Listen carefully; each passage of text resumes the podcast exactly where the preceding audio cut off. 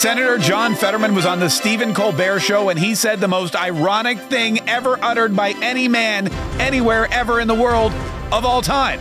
And I'm going to play it for you here in about 60 seconds. What's up? This is Mark Kaye Saves the Republic. Plus, Ron DeSantis continues to make questionable choices while attacking Donald Trump uh, in this presidential primary race for the Republican Party. And we'll mention a little bit about the uh, thing going on in the, the House of Representatives, mainly the race for the next speaker to lead the Republicans um, into 2024 and hopefully beyond. All that and more coming up. But first, I want to remind you that we are just two weeks away from the very next Create Cash Flow Content Challenge. And this is something that the first time we did it was outstanding. We spend one day every day for three days right here live in my studio where you virtually come in and answer. As, no, I answer, you ask questions. That's what it is. About anything at all that's troubling you about creating content, podcasting, videos, linking it to your business, selling your products, your services, your offers, taking your audience, building them up as big as they can, converting them to customers, all that stuff that I do every single day. I'm going to give you the opportunity to learn from me over a three day challenge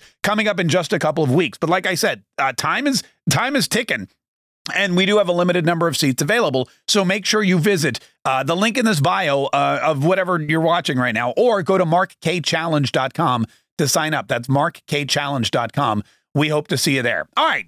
Speaking of challenging, John Fetterman, senator from Pennsylvania, he has a lot of challenges speaking, dressing, speaking even more. And he was on the Stephen Colbert show because when you're Stephen Colbert, you really you don't go for the newsmakers and the news shakers. You don't go for the upper echelon of society. You really want to drag the bottom of the barrel and try to find, you know, try to find just the weirdest guest you possibly can. And mission accomplished. John Fetterman came in in his hoodie, sat down at Colbert studio and said probably the most ironic thing ever said by any man at any time. Uh, I have it here for you. Listen carefully to this. You all should need to know that America is not sending their best and brightest, you know, to Washington D.C. Mm-hmm. Yes. like sometimes, sometimes you literally just can't believe, like you know, these people are making the decisions that are, you know, determining the, the government here. It's it's it's actually scary. Yeah, that's John Fetterman. I don't know if he's talking about himself. I don't know if he's talking about somebody else, but he's saying, look, America, just in case you guys didn't know, as I sit here in my hoodie again, just in case you guys didn't know, America, specifically Pennsylvania, is not sending their best and brightest to Washington, D.C. The people that are making decisions for the government, it's scary, says the scariest person ever to make decisions that affect our government right there on the Stephen Colbert show. Now, a lot of folks I've seen on Twitter are like, this guy knew what he was saying. I'm going to be honest with you. I don't think John Fetterman ever knows what he's saying. I think he legitimately thinks that the people he's surrounded by in Washington, D.C. are not bright, which, again, the irony is. The irony is is troubling there, uh, but it continues to show that John Fetterman and Pennsylvanians and everyone else in the Democrat Party are not taking their job seriously, and it's a pretty serious job. Uh, John Fetterman is is on Stephen Colbert's show when he's basically saying the the part out loud that and in a way, this could be just an effort to mask what's going on, even though I think we're all pretty clear that the the Washington elites send people to Washington D.C. Doesn't matter if they know what they're doing. Doesn't matter if they have any idea or inkling how laws are made or what laws need to be made. For the majority of Democrats, they're sending people to Washington who will be puppets for their party, who will vote in lockstep with whatever it is the upper echelon in the Democrat Party believes. It's not that they're not smart. Okay, John Fetterman's not smart. They don't care about any of that. What they care about is somebody who can, a warm body who can walk into the room and say, yay or nay. And I think, as far as I can tell, John Fetterman can still do that. And you're starting to see that throughout the Democrat Party. Yes, maybe there are ideological Democrats who go to Washington, D.C. and believe that they're going to be able to vote their conscience, vote the way their voters want vote the way that the people that sent them there expect them to vote. Uh uh-uh, uh that's not the case. They're going to go in there and they're going to vote the way the party operatives and the special interests and the elitists in Washington and the deep state tell them how to vote. And John Fetterman wants you to know that they're not the smartest people in the world. They're not the brightest people. It's kind of scary, but at the same time, as long as they say yay or nay, they're doing exactly what they're supposed to be doing.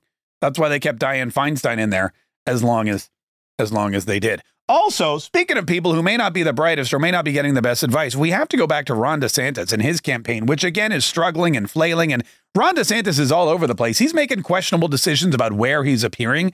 Uh, he was on Morning Joe the other day, which I've said over and over again. I don't understand why any Republican who's vying for the Republican nomination would go on a show like Morning Joe. You should be spending all of your time at Fox News. You should be spending all of your time on Newsmax TV. You should be going to rallies. You should be meeting with conservatives in every pot- uh, uh, potential state. You should be you should be doing well basically what the front runner's doing. And the front runner, Donald Trump, he ain't going on Morning Joe. He's not going on MSNBC. He's not going on CNN. All right, he did go on to CNN. But you know, he did a great. He he basically did a great job. Um, Kaitlan Collins got her. Donald Trump was so great on CNN that Kaitlan Collins got a promotion, one that she clearly did not deserve. Anyway, let me get back to Ron DeSantis. So Ron DeSantis is now, um, instead of going on liberal media talk show networks, he's now attacking Donald Trump, but he's doing it in a way that is not necessarily, what would you say? I don't know, cool. Uh, he's doing it in a way that that is you can see directly through it. He's taking Donald Trump's.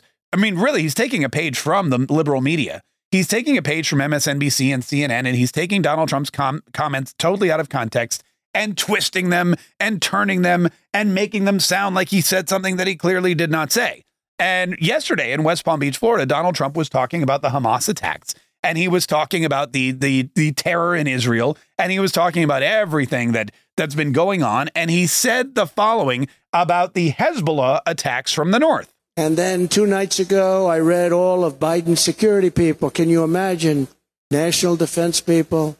And they said, "Gee, I hope Hezbollah doesn't attack from the north because that's the most vulnerable spot." I said, "Wait a minute. You know, Hezbollah is very smart. They're all very smart. The press doesn't like when they say it.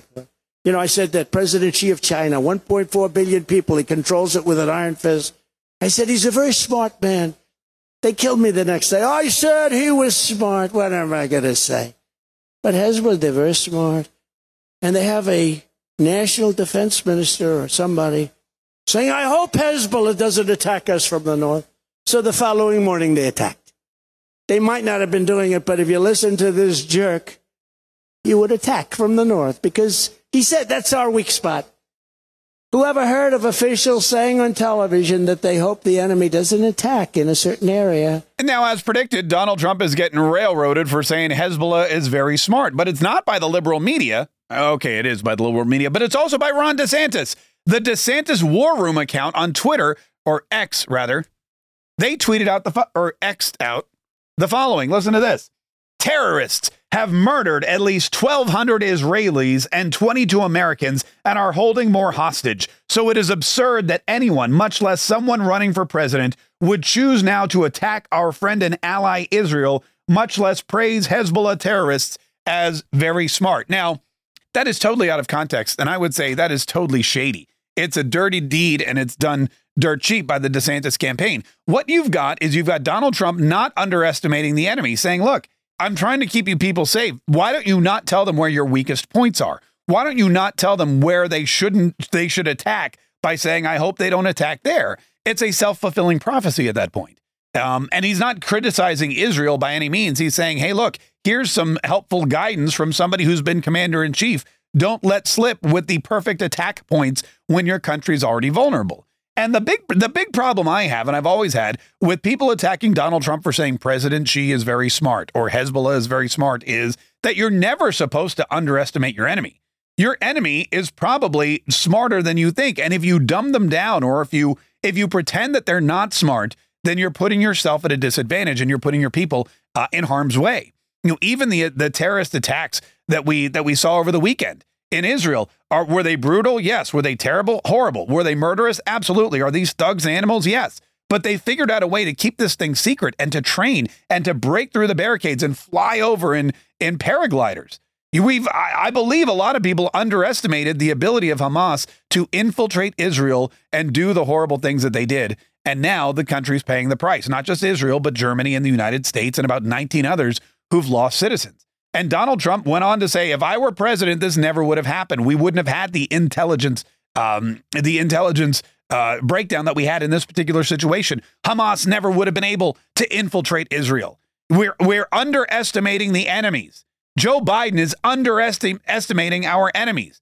Joe Biden is going on vacation and he's calling a lid and he's doing this, that, and the other. And he is grossly underestimating uh, President Xi in China, Vladimir Putin, and of course, the terrorist organizations that Donald Trump worked so hard to lay bare when he was president, and that Joe Biden has allowed to thrive in places like the Middle East and Afghanistan and others. Um, and Ron DeSantis, instead of instead of going out there and promoting his ideas, and instead of going out there and saying, "Hey, here's what I think, or here's something that may be, um, you know, helpful moving forward, or here's where we really need to bolster our defenses, or here are mistakes that were made that we can learn from. Instead of doing any of that, he's jumping in bed with the liberals. He's become a he's become a, a mouthpiece for the propaganda of the left, just like MSNBC and CNN and NBC and the rest of them. He's jumping on the bandwagon and he's he's peddling that same narrative that Donald Trump called Hezbollah very smart. That Donald Trump is criticizing our allies, that Donald Trump is a terrible, horrible, no good, very bad person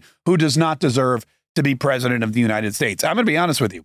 I would rather have a president of the United States who sees a situation for what it is, who doesn't underestimate, eh, overestimate the enemy. I would rather you overestimate the enemy than underestimate the enemy. I'd rather you say, I think these guys are capable of A, B, C, and D.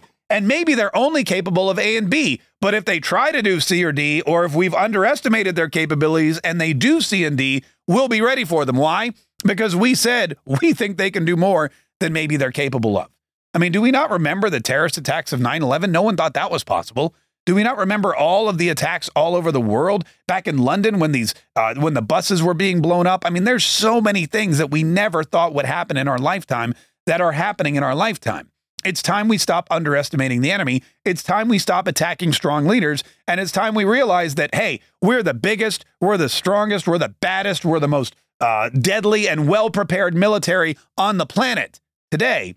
But we're not the only military on the planet. And we're not the only people who, uh, who you know, um, who are able to think through scenarios.